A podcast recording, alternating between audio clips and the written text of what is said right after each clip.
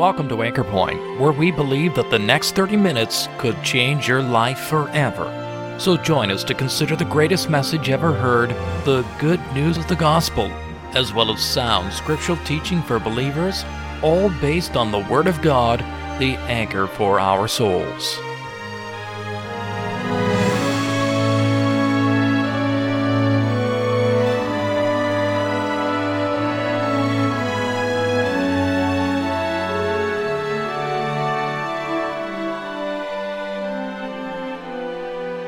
One of the biggest problems in gospel preaching is for people to get what God is trying to tell them that they are sinners and their good works are unable to get them one step closer to God's heaven.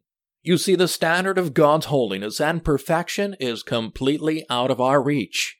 Our connection and closeness with God had been forfeited long ago when sin entered into the human race. But that doesn't seem to stop people from trying. They offer every semblance of good thing that they can muster together in their lives in an attempt to please God in some way. But it's of no use, my friend. God can never compromise his standard of righteousness. There is only one who ever lived who pleased God in every respect. One who was perfect as God himself. He was the Lord Jesus Christ. As the sinless substitute, he alone was able to bring us poor sinners back to God. What a wonderful truth this is. In today's message, evangelist Mr. Peter Ramsey focuses on our works and what they really are in the sight of God. But then he leads us on to the answer to our dilemma that is, the death of Christ on the cross for poor, helpless sinners like you and me. Now, if you have your Bible, we're going to read in the New Testament, Ephesians chapter 2, we encourage you to bring your Bibles, and if you don't have a Bible, we would be happy to give you a Bible. Because as reliable as most men might be, all men can fail. The only reliable source that you can depend on 100% is the Word of God. And so we encourage you to bring your Bibles and read along with us. And if there's anything that we say that you don't think is in the Bible, then by all means tell us after the meeting and we'd be happy to talk to you. Ephesians chapter 2 and verse 8. For by grace are you saved through faith and that not of yourselves. It is the gift of God. And look at verse 9. Not of works, lest any man or lest anyone should boast. Now, you don't need to engage a high priced attorney. You don't need legal counsel. You don't need to go to the head of some ecclesiastical body to figure out what this verse means. By grace, you are saved through faith. Not of yourselves. It is a gift of God. And then it says, not of works. Underline, not of works, lest anyone should boast. Now, Paul, he's writing to believers. You know, everyone who's going to heaven has two volumes. Before Christ and since Christ. How many volumes do you have in your autobiography up to now? Do you just have one volume before Christ? Before I knew Christ personally as my Savior? Or can you say, thank you very much, sir, for asking? I do have a time in my life when I didn't know Christ. Volume one. But I will never forget that moment when I trusted Christ as my personal Savior and I entered into that permanent, vital relationship with God through the Lord Jesus Christ. That's when volume two started. Two parts to your life? Before Christ and since Christ? Anyone going to heaven, two parts to their life. And so we're reading here in Ephesians 2, and take this from the Word of God, not from Peter Ramsey. Some people don't like these verses because this verse squashes all the ideas of women and men about finding favor with God by their own efforts. I talked to people this afternoon, and one man said, looked at the little map. There are only two places there. There are three places you can go after you die. And then his mother chimed in and said, no one has done enough good works to instantly go to heaven. They have to go to this holding zone and do their time there before they can get out and go to heaven. But in her mind, she thought no one had done enough good works to instantly leave this life and go to heaven. And let me tell you this, she was absolutely right. No one could do enough works, good works, before death to die and to instantly go to heaven. In fact, this is where we disagreed at the door today. We can produce no good works that will help us even get a centimeter closer to heaven. I am going to heaven tonight not because of any works that I have done. That has absolutely nothing to do with me going to heaven. I am not going to heaven based on my own works or my own merits. I haven't earned enough points, if you could earn points, to go to heaven. Heaven isn't on the point system. You might be able to fly to China or to Argentina with enough air miles, but you can't earn air miles to get to heaven. And so this verse squashes all ideas about human works, good works. To earn our way to heaven, there is only one way to heaven, and it is the work of the Lord Jesus Christ 2,000 years ago on the cross. So people don't like this verse because a lot of people just think they're pretty good and they just need to polish up in a few areas of their life. And if they can get everything shining in those areas, then they have a pretty good chance to getting to heaven. I want to notice a few words here. The first couple of words I want you to notice, for by grace you are saved. Are saved. You say, now that's where I have a problem right up front. I must, might as well be honest with you, sir. I have some kind of a reaction to the word saved. Because I've heard these people talk about being saved and I don't really, I'm not comfortable with that term because the term saved implies that I had to be rescued. And I don't really feel that I was that desperate that I needed to be rescued. Well, you're dead on when it comes to the definition of saved. It means to be rescued. You say, oh, I would feel more comfortable if you used some other terms like a decision for Christ. If you said, have you been converted? You can ask me those kind of things. Have you ever been transformed? I don't mind those questions. But I'm not really comfortable with the question, are you saved? Well, just in case you think it's just a handful of people on the planet that believes in the word saved, let me tell you tonight that the word saved is an extremely scriptural, biblical term. It's not one that we have concocted or made up. You can trace the word saved all through your Bible. Back in Isaiah chapter 45 verse 22. Look unto me and be ye saved. God says, for I am God and there is none else. You come into the New Testament, Matthew chapter 1 and verse 21. She shall bring forth a son, speaking of Mary. Thou shalt call his name Jesus, for he shall save his people from their sins. Turn over to the Gospel of Luke, Luke chapter 9, verse 56. The Son of Man is not come to destroy men's lives, but to save them. So saved is all through the Bible. Luke 19 and 10. Jesus said, the Son of Man is come to seek and to save that which is lost. So it's a very biblical term. You come to the beautiful Gospel of John, chapter 3, verse 17. God sent not his Son into the world to condemn the world, but that the world through him might be what? Saved. You turn over a few more chapters to John chapter 10, verse 9. Jesus says, I am the door. By me, if anyone enters in, they shall be saved. It's all through the Bible. Acts 4 verse 12. Neither is there salvation in any other. There is none other name under heaven given amongst men whereby we must be saved.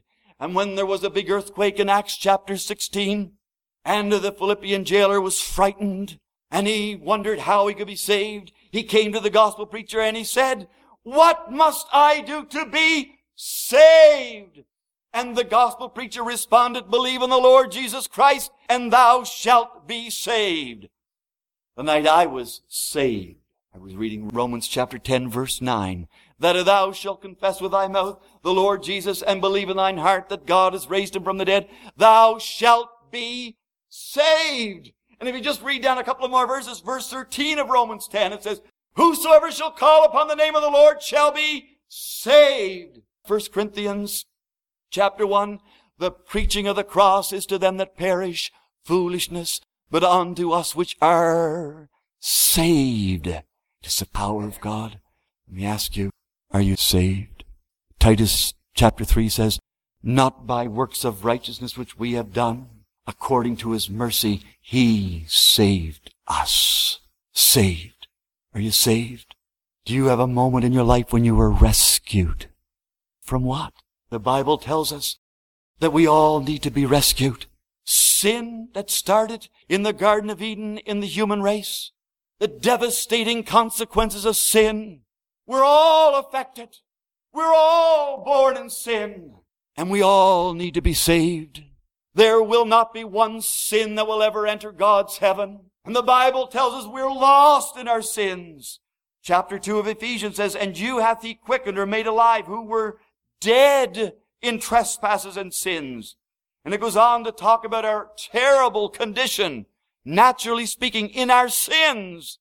And then it says in verse 8, By grace ye are saved.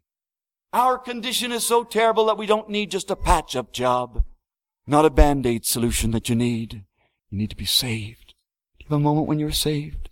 Are you going to live another day without that moment? Do you realize if you're not saved, it means you're lost? Lost?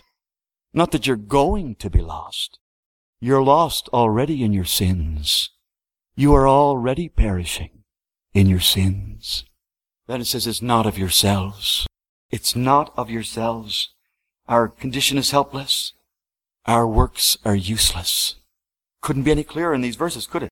It is not of yourselves. It is not of works. Your personal best, you can study really hard and you can cram and study and study and your personal best will pay off in good marks in school. But your personal best in life will make you a better neighbor. Everybody loves to have a neighbor that keeps their grass cut and their, their shrubs all nicely trimmed and their leaves raked up and their roof reshingled when it's time for reshingling. It makes you a nice neighbor, your personal best.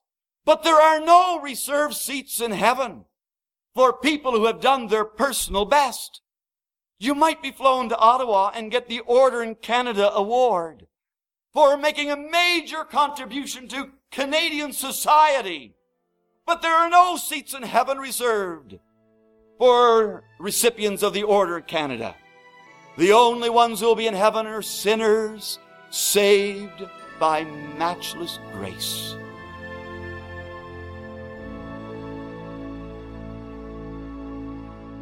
Our works are useless. Our works are soiled and contaminated by our inner sin. See, sin isn't an outward problem. The root of our problem is within. That's what Jesus says in Mark chapter 7.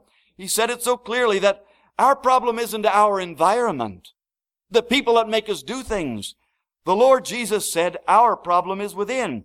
Verse 21 of chapter 7 of Mark, he says, from within, out of the heart of men, proceed evil thoughts, adulteries, fornications, murders, thefts, covetousness, wickedness, deceit, unbridled lust, an evil eye, blasphemy, pride, foolishness. All these things come from within. And so anything that we can produce ourselves has the greasy, grimy fingerprints of sin all over all our efforts. And so the word is, it is not of yourselves. The well of our heart is contaminated. Sometimes there's a low spot in a field and there's a bunch of cows grazing around the low spot and there's some water collecting around the low spot in the field, and you know what cows have done and added to the water. And let me go with a nice crystal glass and say, this is a beautiful glass, and dip it into that water and pour it out. You say, no. Why? Is there something wrong with the glass? It's what's in the glass. It's contaminated. And whether it's a styrofoam cup or a crystal glass, if the water is contaminated, it makes no difference. There are many people and they live honorable, upright lives. They pay all their taxes. There's no money under the table. They're honest, like a piece of crystal glass. But inside their heart is contaminated by sin. And that's why anything that we can produce is absolutely of no value to God. That's one of the reasons why people don't like this verse. It is not of yourselves, not of works. You say, well, it doesn't seem fair to me. Like, I mean, I live a very good life. I, I've, i have even cut out swearing. Even when I get mad the other day, you say, and I jammed my finger in the door, like I just controlled myself and those words didn't come out. And I really feel like I'm cleaning up my life. And I feel like I'm up here when I meet people downtown. I think they're but down here and I'm a little above them. You know, think of it this way. Let's say you come up here and I was standing here on the platform and you were standing down on the floor. And then the contest was see who could reach Jupiter. And I was up here and I was reaching as much as I could, see how close I could get to the planet Jupiter. And you were down there on the floor and you were reaching. You say, that is ridiculous. Neither of you can reach it. And that's exactly what the Bible says. Romans 3 verse 23. All have sinned. All have come short of God's holy standard. And so nothing we can produce can meet God's standard. Helpless condition. Our works are useless. You say, then how can I be saved? By grace you are saved. By grace. No one else could save you, but God looked down, regardless of the lifestyle that you've lived, regardless of the number of sins that you've committed. God, in His grace and love, sent the Lord Jesus Christ down to die on the cross for sins that He was not guilty of, in order to show you the grace of God, to give you something that you don't deserve, to give me something that I didn't deserve. That's what grace is. Undeserved kindness. He stooped down. He came right down past the Milky Way, down past our solar system, down past the planets, down through our atmosphere, down to the planet Earth. We've had royalty come to Prince Edward Island. We've had the Queen. We've had Princess Diana, Prince Charles. We had Prince uh, Edward and Sophie come to Prince Edward Island. I'll never forget when they came. We went out to see them. They were nodding at everybody, and we were all holding our hands out. We wanted to, them to shake our hands. Princess Diana did. Prince Edward and Sophie just looked at us and they continued to walk by us with their hands like this. And then she said, if we shake your hands, we'll have to shake everyone's hands. And I thought, oh my, that's royalty of earth. When royalty of heaven came down to earth, he didn't just walk around with his hands folded. He literally touched people who were in need and showed them love and compassion, picked up children, healed lepers, gave sight to the blind, showed compassion to the poor, and then ultimately he went to the cross of Calvary to lay down his life voluntarily and willingly for sinners. By grace, you are saved. There's no other means of salvation, no other way that I could have been saved. It took Christ's death at Calvary. I never deserved it, but Christ died for my sins. And by virtue of what he accomplished at Calvary and his sacrifice for my sins, his precious blood, his finished work, I, a sinner, have been saved by grace, by grace. Have you been saved? I listened to Corporal Ken Putnam one evening on CBC, just the day after his incident, and he was snowmobiling up in the Canada's rugged north, and uh, it was a beautiful day. Him and his buddy were out in their snowmobiles on patrol, and it was so beautiful. He just got off his snowmobile and uh, he walked a step, two steps with his camera. He's going to take a picture. And just when he took his third step, he didn't realize that there was a thin layer of ice, and below that there was a deep crevice in the glacier.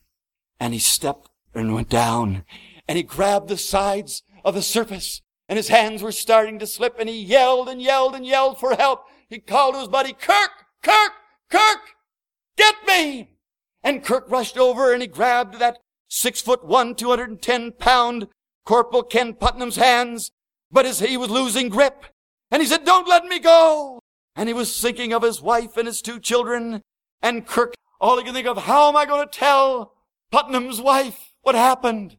Then he slipped away, crashing down in the crevice, down, down 50 feet, 75 feet, banging against the sides of the ice wall and the glacier, smashed through a thin layer of ice and went down in deeper, knocked off his helmet, knocked out his radio, came to a little ledge. He stood there.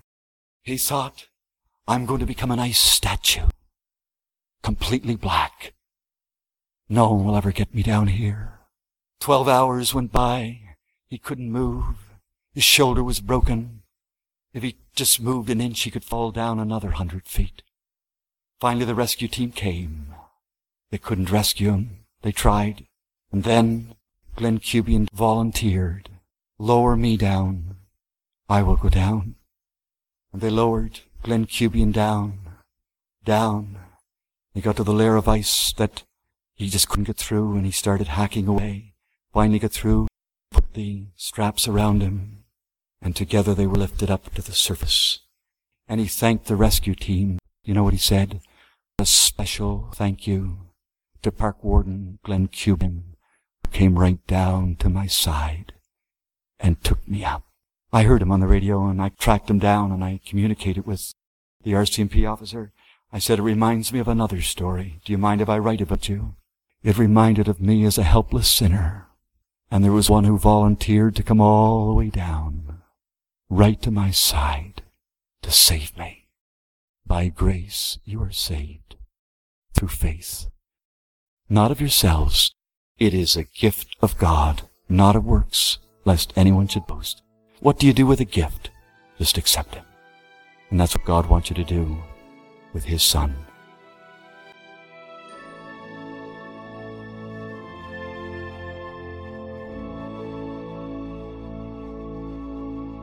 Yes, a rescue from above. That's what's needed. And isn't it wonderful that there was one who was willing to come where we were to save us from a lost eternity?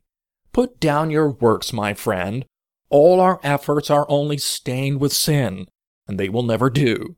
His was the only work that truly pleased God and opened the gates of heaven for believing sinners.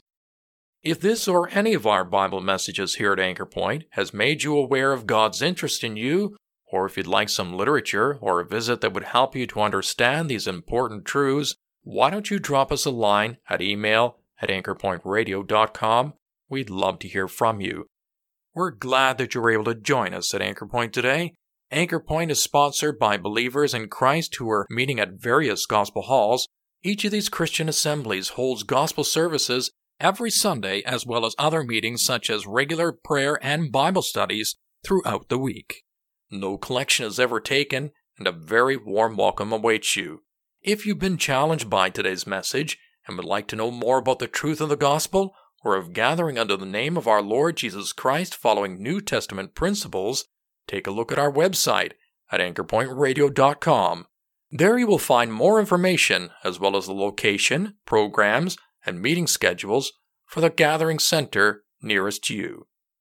My name is John Sharp. And thank you once again for listening. And we invite you to join us again next week at the same time for Anchor Point, where we believe that Christ alone is the anchor for the soul.